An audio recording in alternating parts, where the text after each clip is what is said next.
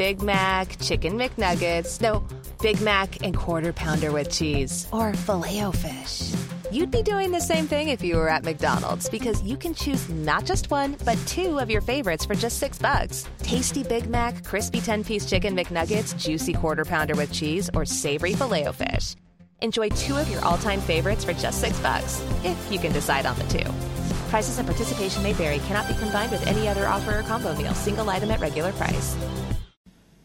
लीजिए सुनिए प्रेमचंद की लिखी कहानी, मिस पद्मा। वाचन समीर गोस्वामी का है। कानून में अच्छी सफलता प्राप्त कर लेने के बाद मिस पद्मा को एक नया अनुभव हुआ। वो था जीवन का सूनापन। विवाह को उन्होंने एक अप्राकृतिक बंधन समझा था और निश्चय कर लिया था कि स्वतंत्र रहकर जीवन का उपभोग करूँगी। एमए की डिग्री ली, फिर कानून पास किया और प्रैक्टिस शुरू कर दी। रूपवती थी, युवती थी, मृदुभाषणी थी और प्रतिभाशालिनी भी थी। मार्ग में कोई बाधा न थी। देखते देखते वो अपने साथी नौजवान मर्द वकीलों को पीछे छोड़कर आगे निकल गई और अब उसकी आमदनी कभी कभी एक हज़ार से भी ऊपर बढ़ जाती थी। अब उतने परिश्रम और सिर मगजन की आवश्यकता न रही। मुकदमे अधिकतर वही होते थे जिनका उसे पूरा अनुभव हो चुका था। उनके विषय की किसी तरह की तैयारी की उसे ज़रूरत न मालूम होती। अपनी शक्तियों पर कुछ विश्वास भी हो गया था। कानून में कैसे विजय मिल सकती है, इसके कुछ लटके भी उसे मालूम हो गए थे। इसलिए उसे अब बहुत अवकाश मिलता था और इसे वो किस्से कहानियाँ पढ़ने, सैर करने, सिनेमा देखने, मिलने मिलाने में खर्च करती थी। जीवन को सुखी बनाने के लिए किसी व्यसन की ज़रूरत को वो खूब समझती थी। उसने फूल पौधे लगाने का व्यसन पाल लिया था। तरह तरह के बीज और पौधे मंगाती और उन्हें उगते, बढ़ते, फलते, फूलते देखकर खुश होती। मगर फिर भी जीवन में सूनेपन का अनुभव होता रहता था। ये बात ना थी कि उसे पुरुषों से विरक्ति हो, न ही उसके प्रेमियों की कमी थी। अगर उसके पास केवल रूप और यौवन होता तो भी उपासकों का अभाव न रहता। मगर यहाँ तो रूप और यौवन के साथ धन भी था। फिर रसिक वृंद क्यों चूक जाते? पद्मा को विलास से घृणा नहीं, घृणा थी पराधीनता से, विवाह को जीवन का व्यवसाय बनाने से। जब स्वतंत्र रहकर भोग विलास का आनंद उड़ाया जा सकता है तो फिर क्यों ना उड़ाया जाए? भोग में उसे कोई नैतिक बाधा न थी। इसे वो केवल देह की एक भूख समझती थी। इस भूख को किसी साफ़ सुथरी दुकान से भी शांत किया जा सकता है, और पद्मा को साफ़ सुथरी दुकान की हमेशा तलाश रहती थी। ग्राहक दुकान में वो चीज़ लेता है जो उसे पसंद आती है। पद्मा भी वही चीज़ चाहती थी। यो उसके दर्जनों आशिक थे, कई वकील, कई प्रोफेसर, कई रईस, मगर ये सब के सब अयाश थे। बेफिक्र, केवल भवरे की तरह रस लेकर उड़ जाने वाले। ऐसा एक भी न था जिस पर वो विश्वास कर सकती। अब उसे मालूम हुआ कि उसका मन केवल भोग नहीं चाहता, कुछ और भी चाहता है। वो चीज़ क्या थी? पूरा आत्मसमर्पण। और ये उसे न मिलती थी। उसके प्रेमियों में एक मिस्टर प्रसाद था, बड़ा ही रूपवान और धुरंधर विद्वान, एक कॉलेज में प्रोफेसर था। वो भी मुक्त भोग के आदर्श का उपासक था और पद्मा उस पर फिदा थी। चाहती थी उसे बाँध कर रखे, संपूर्णतः अपना बना ले, लेकिन प्रसाद चंगुल में न आता था। संध्या हो गई थी, पद्मा सैर करने जा रही थी कि प्रसाद आ गए। सैर करना मुलतवी हो गया। बातचीत में सैर से कहीं ज़्यादा आनंद था और पद्मा आज प्रसाद से कुछ दिल की बात कहने वाली थी। कई दिन के सोच विचार के बाद आज उसने कह डालने ही का निश्चय किया था। उसने प्रसाद की नशीली आँखों में आँखें मिलाकर कहा तुम यहीं मेरे बंगले में आकर क्यों नहीं रहते? प्रसाद ने कुटिल विनोद के साथ कहा, नतीजा यह होगा कि दो चार महीने में यह मुलाकात भी बंद हो जाएगी। मेरी समझ में नहीं आया तुम्हारा क्या आशय है? आशय वही है जो मैं कह रहा हूँ। आखिर क्यों? मैं अपनी स्वतंत्रता न खोना चाहूँगा, तुम अपनी स्वतंत्रता न खोना चाहोगे। तुम्हारे पास तुम्हारे आशिक आएँगे, मुझे जलन होगी। मेरे पास मेरी प्रेमिकाएँ आएँगी, तुम्हें जलन होगी। मनमुटाव होगा, फिर वह मनस्य होगा और तुम मुझे घर से निकाल दोगे। घर तुम्हारा है ही, मुझे बुरा लगेगा ही। फिर ये मैत्री कैसे निभेगी? दोनों कई मिनट तक मौन रहे। प्रसाद ने परिस्थिति को इतने स्पष्ट, बेलाग लठ मार शब्दों में खोलकर रख दिया था कि कुछ कहने की जगह न मिलती थी। आखिर प्रसाद को ही नुकता सूझा। बोला, जब तक हम दोनों ये प्रतिज्ञा न कर लें कि आज से मैं तुम्हारा हूँ और तुम मेरी हो, तब तक एक साथ निर्वाह नहीं हो सकता। तुम ये प्रतिज्ञा करोगे? पहले तुम बताओ। मैं करूँगी तो मैं भी करूँगा। मगर इस बात के सिवा मैं और सभी बातों में स्वतंत्र रहूँगी। और मैं भी इस एक बात के सिवा हर बात में स्वतंत्र रहूँगा। मंजूर मंजूर तो कब से? जब से तुम कहो, मैं तो कहती हूँ कल ही से। तय है, लेकिन अगर तुमने इसके विरुद्ध आचरण किया तो और तुमने किया तो तुम मुझे घर से निकाल सकती हो, लेकिन मैं तुम्हें क्या सजा दूँगा? तुम मुझे त्याग देना और क्या करोगे? जी नहीं, तब इतने से चित्त को शांति न मिलेगी। तब मैं चाहूँगा तुम्हें जलील करना, बल्कि तुम्हारी हत्या करना। तुम बड़े निर्दयी हो, प्रसाद। जब तक हम दोनों स्वाधीन हैं, हमें किसी को कुछ कहने का हक नहीं, लेकिन एक बार प्रतिज्ञा में बंध जाने के बाद फिर न मैं उसकी अवज्ञा सह सकूँगा, न तुम सह सकोगी। तुम्हारे पास दंड का साधन है, मेरे पास नहीं है।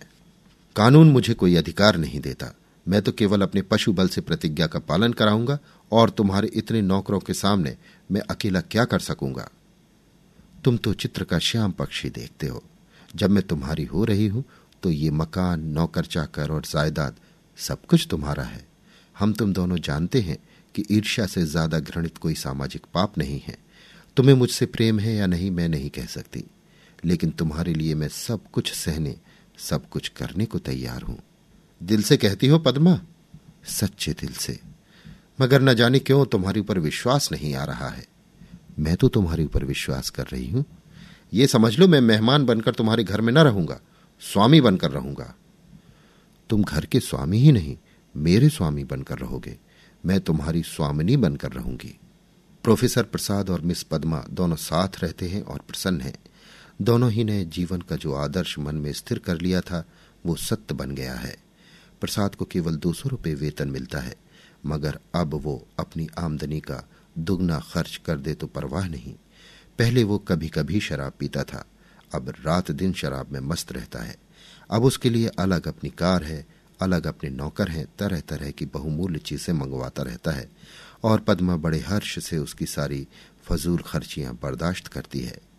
नहीं, बर्दाश्त करने का प्रश्न नहीं है। वो खुद उसे अच्छे अच्छे सूट पहनाकर, अच्छे से अच्छे ठाठ में रखकर प्रसन्न होती है। जैसी घड़ी इस वक्त प्रोफेसर प्रसाद के पास है, शहर के बड़े से बड़े रईस के पास न होगी, और पद्मा जितना ही उससे दबती है, प्रसाद उतना ही उसे दबाता है।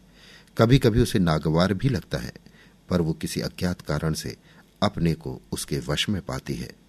प्रसाद को जरा भी उदास या चिंतित देखकर उसका मन चंचल हो जाता है, उस पर आवाज़ें कसी जाती हैं भक्तियाँ चुस्त की जाती हैं। जो उसके पुराने प्रेमी थे, वे उसे जलाने और कुढ़ाने का प्रयास भी करते हैं। पर वो प्रसाद के पास आते ही सब कुछ भूल जाती है। प्रसाद ने उस पर पूरा अधिपत्य पा लिया है और उसे इसका ज्ञान है। पद्मा को उसने बारीक आँखों से पढ़ा है और उसका आसन अच्छी तरह पा गया है।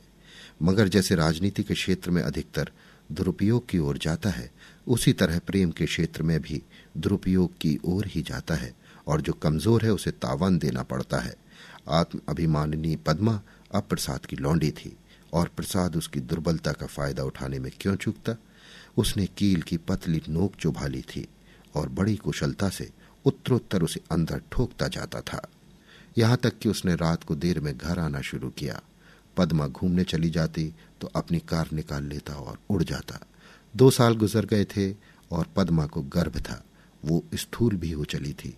उसके रूप में पहले किसी नवीनता और मादकता न रह गई थी। वो घर की मुर्गी थी, साग बराबर। एक दिन इसी तरह पद्मा लौट कर आई तो प्रसाद गायब थे। वो झुंझला उठी। इधर कई दिन से वो प्रसाद का रंग बदला हुआ देख रही थी। आज उसने कुछ स्पष्ट बातें कहने का साहस बटोरा।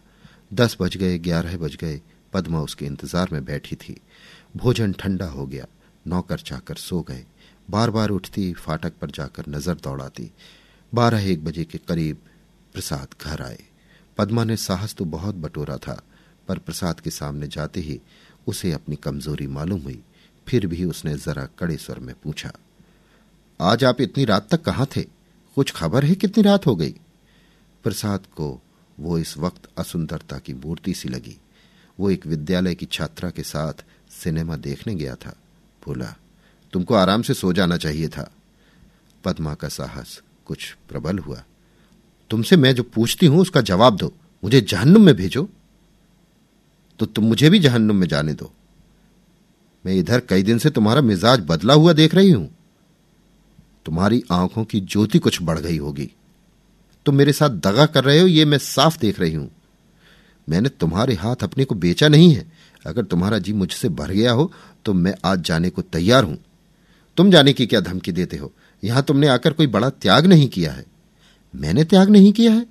तुम ये कहने का साहस कर रही हो? मैं देखता हूँ तुम्हारा मिजाज बिगड़ रहा है। तुम समझती हो, मैंने इसे अपंग कर दिया, मगर मैं इसी वक्त तुम्हें ठोकर मारने को तैयार हूँ, इसी वक्त। पद्मा का साहस जैसे बुझ गया। प्रसाद अपना ट्रंक संभाल रहा था। पद्मा ने दीन भाव से कहा, मैंने तो कोई ऐसी बात नहीं कही जो तुम इतना बिगड़ उठे। मैं तो केवल तुमसे पूछ रही थी कहाँ थे? क्या तुम मुझे इतना भी अधिकार नहीं देना चाहते? मैं कभी तुम्हारी इच्छा के विरुद्ध कोई काम नहीं करती, और तुम मुझे बात बात पर डांटते रहते हो। तुम्हें मुझ पर जरा भी दया नहीं आती? मुझे तुमसे कुछ तो सहानुभूति मिलनी चाहिए। मैं तुम्हारे लिए क्या कुछ करने को तैयार नहीं हूँ, और आज जो मेरी ये दशा हो गई है तो तुम मुझसे आँखें फेर लेते हो? उसका कंठ रुंध गया, और वो मेज पर सिर रखकर फूट फूट कर रोने लगी। प्रसाद ने पूरी विजय पाई। पद्मा के लिए मातृत्व अब बड़ा ही अप्रिय प्रसंग था। उस पर एक चिंता मंडराती रहती। कभी कभी वो भय से काँप उठती और पछताती। प्रसाद की निरंकुशता दिन दिन बढ़ती जाती थी। क्या करे, क्या ना करे। गर्भ पूरा हो गया था। वो कोर्ट न जाती थी। दिन भर अकेली बैठी रहती। प्रसाद संध्या समय आते चाय वाय पीकर फिर उड़ जाते तो ग्यारह बारह बजे के पहले न लौटते। वो कहाँ जाते थे, ये भी उससे छिपा न था। प्रसाद को जैसे उसकी सूरत से नफरत थी। पूर्ण गर्भ, पीला मुख, चिंतित, सशंक, उदास, मगर वो जितना ही प्रयास करती, उतना ही प्रसाद का मन उसकी ओर से फिरता था।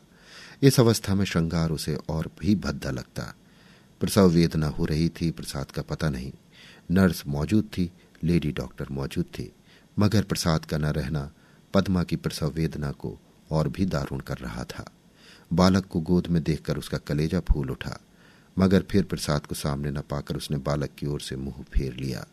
मीठे फल में जैसे कीड़े पड़ गए हों। पाँच दिन सौर ग्रह में काटने के बाद जैसे पद्मा जेल खाने से निकली। नंगी तलवार बनी हुई। माता बनकर वो अपने में एक अद्भुत शक्ति का अनुभव कर रही थी। उसने चपरासी को चेक देकर बैंक भेजा। प्रसव संबंधी कई बिल अदा करने थे। चपरासी खाली हाथ लौट आया। पद्मा ने पूछा, रुपए? बैंक के बाबू ने कहा रुपए सब प्रसाद बाबू निकाल ले गए। पद्मा को जैसे गोली लग गई। बीस हज़ार रुपये प्राणों की तरह संचित कर रखे थे इसी शिशु के लिए। हाय, सौर से निकलने पर मालूम हुआ प्रसाद विद्यालय की एक बालिका को लेकर इंग्लैंड की सैर करने चले गए। झल्लाई हुई घर में आई, प्रसाद की तस्वीर उठाकर ज़मीन पर पटक दी और उसे पैरों से कुचला। उसका जितना सामान था उसे जमा करके दिया, सलाई लगा दी और उसके नाम पर थूक दिया। एक महीना बीत गया। पद्मा अपने बंगले के फाटक पर शिशु को गोद में लिए खड़ी थी। उसका क्रोध अब शोकमय निराशा बन चुका था। बालक पर कभी दया आती, कभी प्यार आता, कभी घृणा आती। उसने देखा सड़क पर एक यूरोपियन लेडी अपने पति के साथ अपने बालक को बच्चों की गाड़ी में बिठाई लिए जा रही है। उसने हसरत भरी आँखों से खुशनसीब जोड़े को देखा और उसकी आँखें सजल हो गईं। अभी आप सुन रहे थे मुंशी प्रेमचंद की लिखी कहानी मिस पद्मा। वाचन समीर गोस्वामी का था।